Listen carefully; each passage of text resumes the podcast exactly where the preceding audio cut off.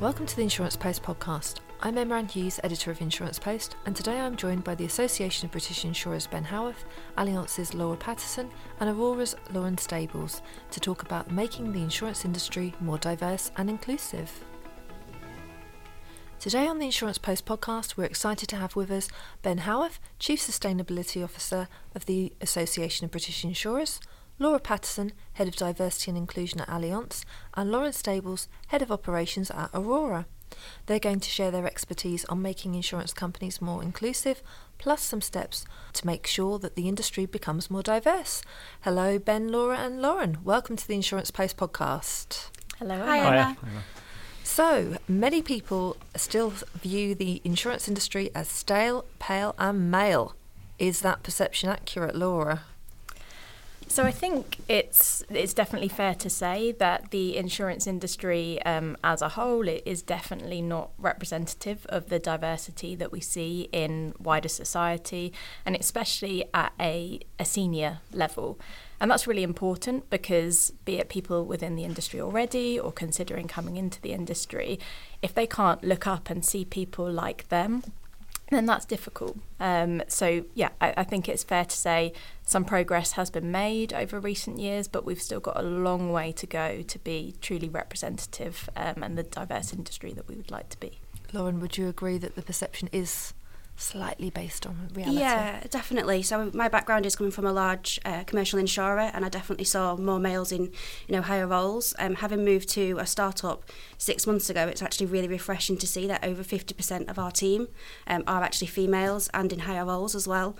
So it just shows, like, not having the inherent issues that some of the larger commercial companies have, we can actually become more diverse. Ben, would you agree in terms of how the ABI monitors the makeup of the industry? Is it still pale, stale, male? I think it's a more nuanced picture. That that's a little bit of a cliche, but not wholly unfair, I think is how I'd describe it. So I think if you look at sort of entry-level roles, 58% of the sector actually recruiting are female. So it's not a completely male industry, but that drops off massively once you get to the more senior roles. And I think the last statistics we have, which are now from a couple of years ago, but from 2021, are that they're at 36%. I think it's a similar picture if you look at sort of ethnic minorities, where I think it's only sort of like 3% of boards are from ethnic minority backgrounds. But actually, if you look at the UK population now, it's sort of about 18% of the population are non-white. So I think we've got a long way to go on the male and pale bit. I think the stale is actually quite an interesting thing to look at, because I think that's a slightly different issue, and I think that speaks more to culture, and I think we should start looking at the wider culture and what it's like to work in the sector. Are we open to change? Are we innovative? Are the jobs actually interesting to do?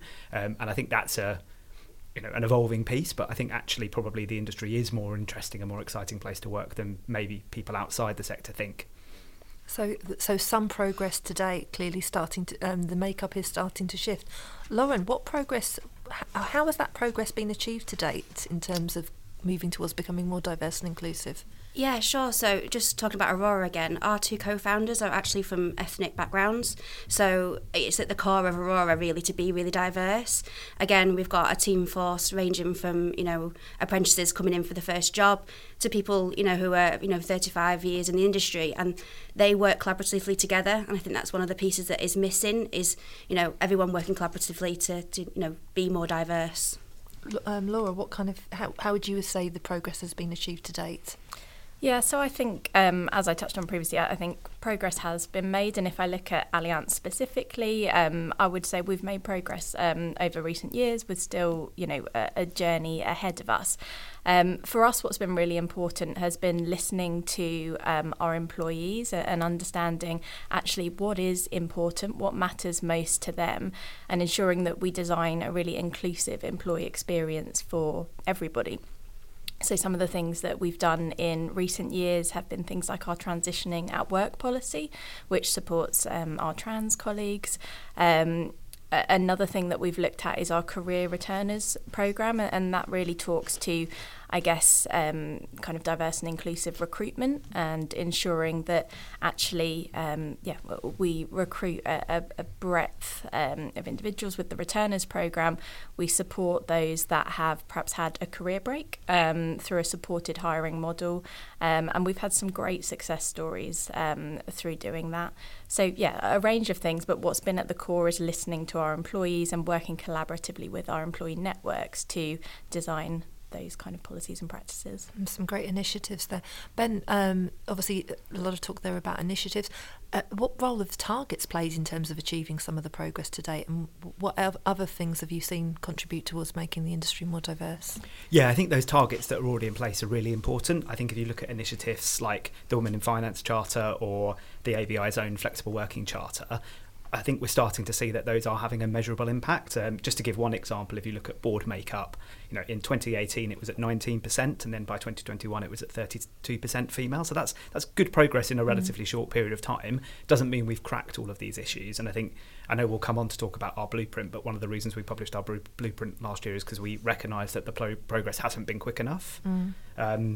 So I think we are making some progress. Those initiatives are starting to have an impact, and actually now it's about really building on that, and probably also at the moment they're targeted on quite specific parts of the DEI agenda. Trying to think about it more holistically as well is really important, so this agenda should be for everybody. I mean, certainly touching on that, I mean, so far a lot of the focus seems to have been just on the makeup of the industry. How important is it that insurers grasp that they need to also be inclusive to the customers and kind of truly understand their diverse needs? Laura, what role has that had with you? I mean, I think from my perspective, that's absolutely vital. We've already touched on the fact that, you know, we want to have an industry that is representative of the broader society, and that for me is key, so that we can truly understand the diverse needs of our customers, and that's good for our customers and that's good for business ultimately. I think the key thing for me is that actually we have an inclusive culture where we can really then, reap the benefits of diversity, because it's all very well having a diverse workforce, but actually if you don't have an inclusive and healthy culture, then we won't necessarily see the benefits of that. So for me, that's what's really key, and what will ensure that ultimately we're then able to do the right thing for our customers. It's so important to have diversity of thought if you're going to truly serve the kind of diverse needs of customers out there. Lauren, would you agree with that? Yeah, totally. And one of the things that we noticed there was a gap in the market with the, you know, customer journey is actually, making sure they know what insurance they're buying and what insurance they need. And, you know, there's statistics out there that there's a massive underinsurance with our customers. So what we're trying to do is educate the customer through the journey. So using things like videos, examples of other industries to show the customer what other people are insuring, just to make sure that they're aware of what insurance they should really have. So it's just being transparent and clear with our customers, so they know what they're buying and also they know what the requirements are as well. Ben, how important is it when you're talking to your insurance membership that they grasp that, you know, it's diversity and inclusion shouldn't just be about the makeup of their firms, it should also be about being inclusive with customers? Yeah, it's absolutely crucial. So Ben, in terms of when you're talking to your members, do you feel that they grasp how important it is to be inclusive to customers and also understand their diverse needs? Yeah, I think that's absolutely crucial, and I think we'll also see this in sort of regulatory initiatives such as the FCA's work on vulnerable customers, although I wouldn't just put it from the regulatory angle. I think there's really good research to show that diverse and inclusive companies actually perform better, so there's the McKinsey research that you'll hear quoted all the time on this shows that the companies that are most diverse actually outperform their peers by more than 48%, so there's a really good business case for taking this seriously. I would see the two things as completely linked. So I think you can't make the right decisions for a really diverse society without having a diverse makeup of views. So if you have a narrow group of people, they might think they've got the answer right. They might be having interesting conversations in their board discussions or in exec teams. But if they're not diverse, they're probably going to miss stuff that's really obvious. So I think it's really, really important to think all the way through about actually linking these two things together. So it's not just about, as you say, it's not just about the makeup of your business. It's about the way that you make decisions. It's about getting all the right voices into the room. And basically, I'm convinced that will lead to better products for people. And I'd just also say, if you look at some of the challenges that we're working on from things like cyber insurance or climate change, these are really complex areas, and actually they need you to think through what it means for the whole of the population.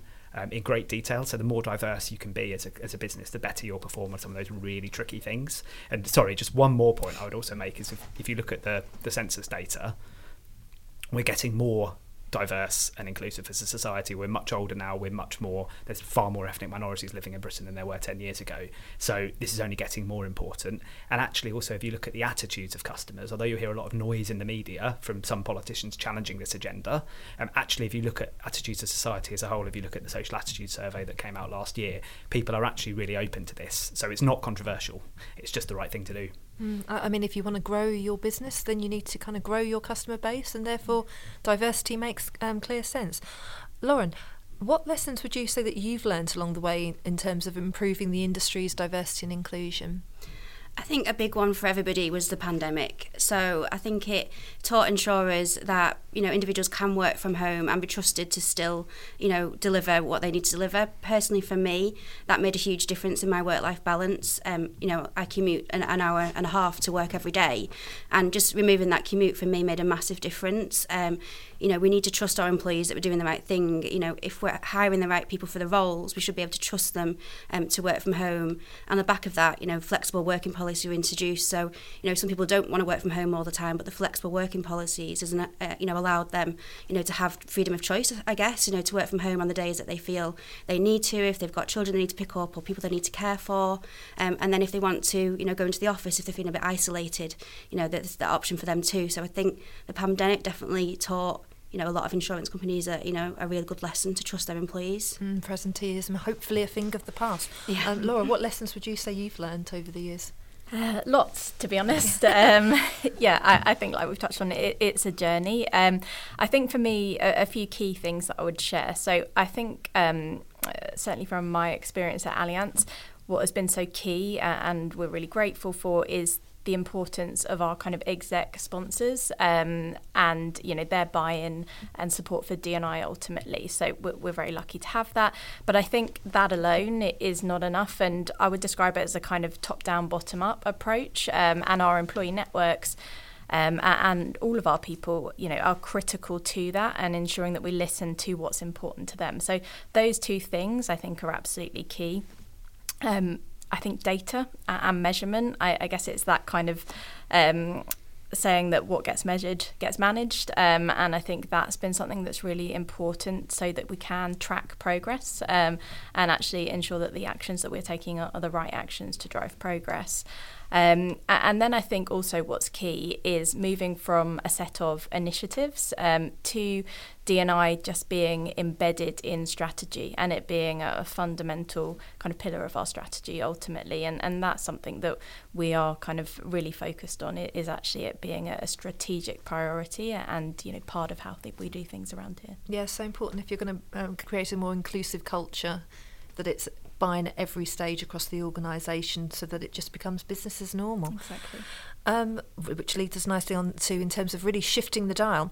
At the end of last year, the Association of British Insurers outlined steps the industry needs to take if it is to become the most diverse, equitable and inclusive sector of the UK economy. In a 36-page blueprint, the trade body set out what it will do and what it expects the industry to do to ensure the 320,000 people who work in insurance and long-term savings across all parts of the UK reflect and represent the communities the sector serves. So Ben, how will the ABI and the industry achieve the ambitious goals that were outlined in that blueprint? Yeah, well, I think the first thing to say is we've been deliberately ambitious. You know, I think it's quite bold to say we want to be the most diverse, equitable, inclusive sector in the whole economy. But the reason we said that is because what we do as an industry is so important. So we should be as ambitious as possible. And there's no reason not to set the bar really high in this.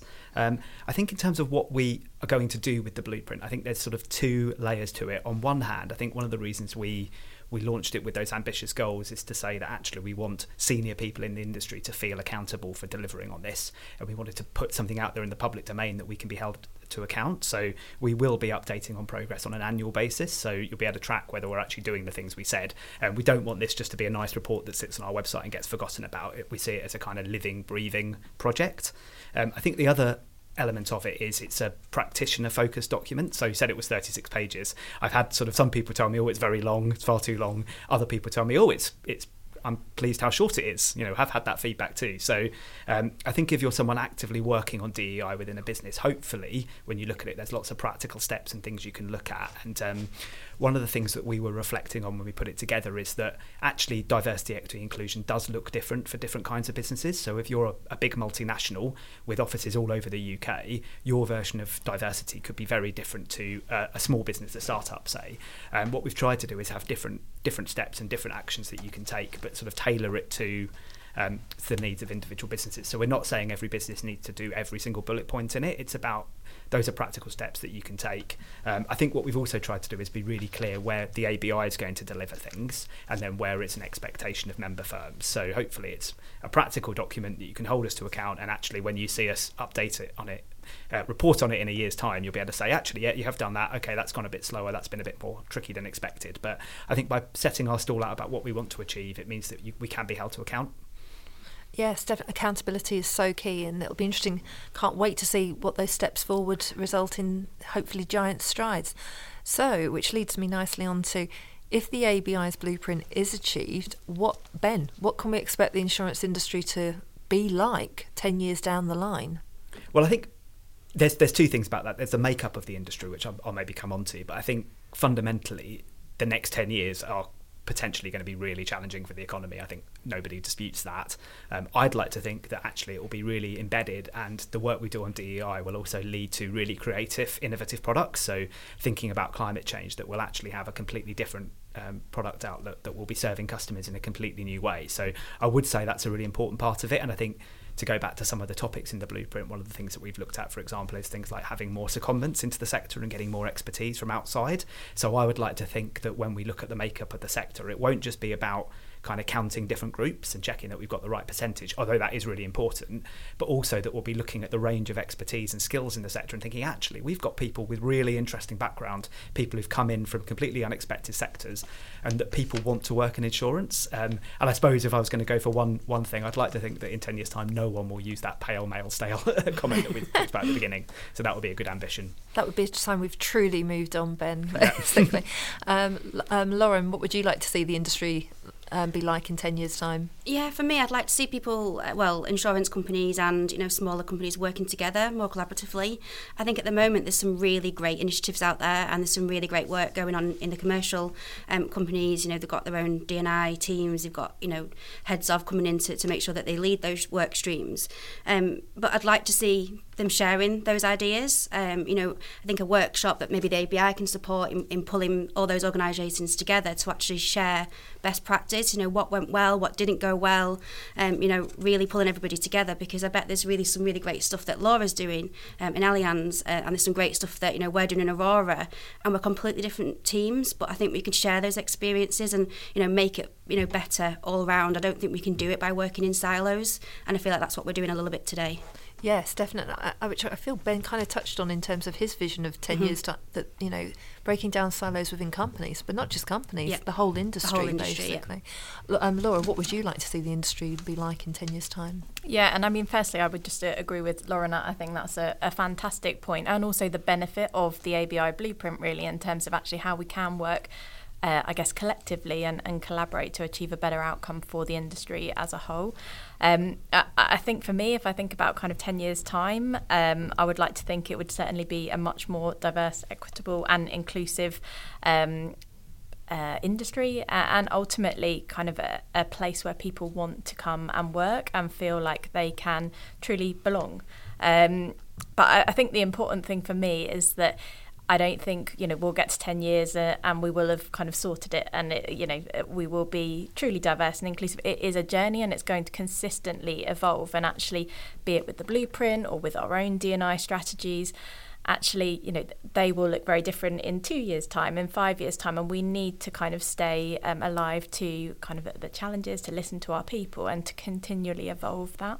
Listening, sharing, so important if we're going to become an industry where no matter who you are, you feel that you can be included and valued and progress your career with insurance.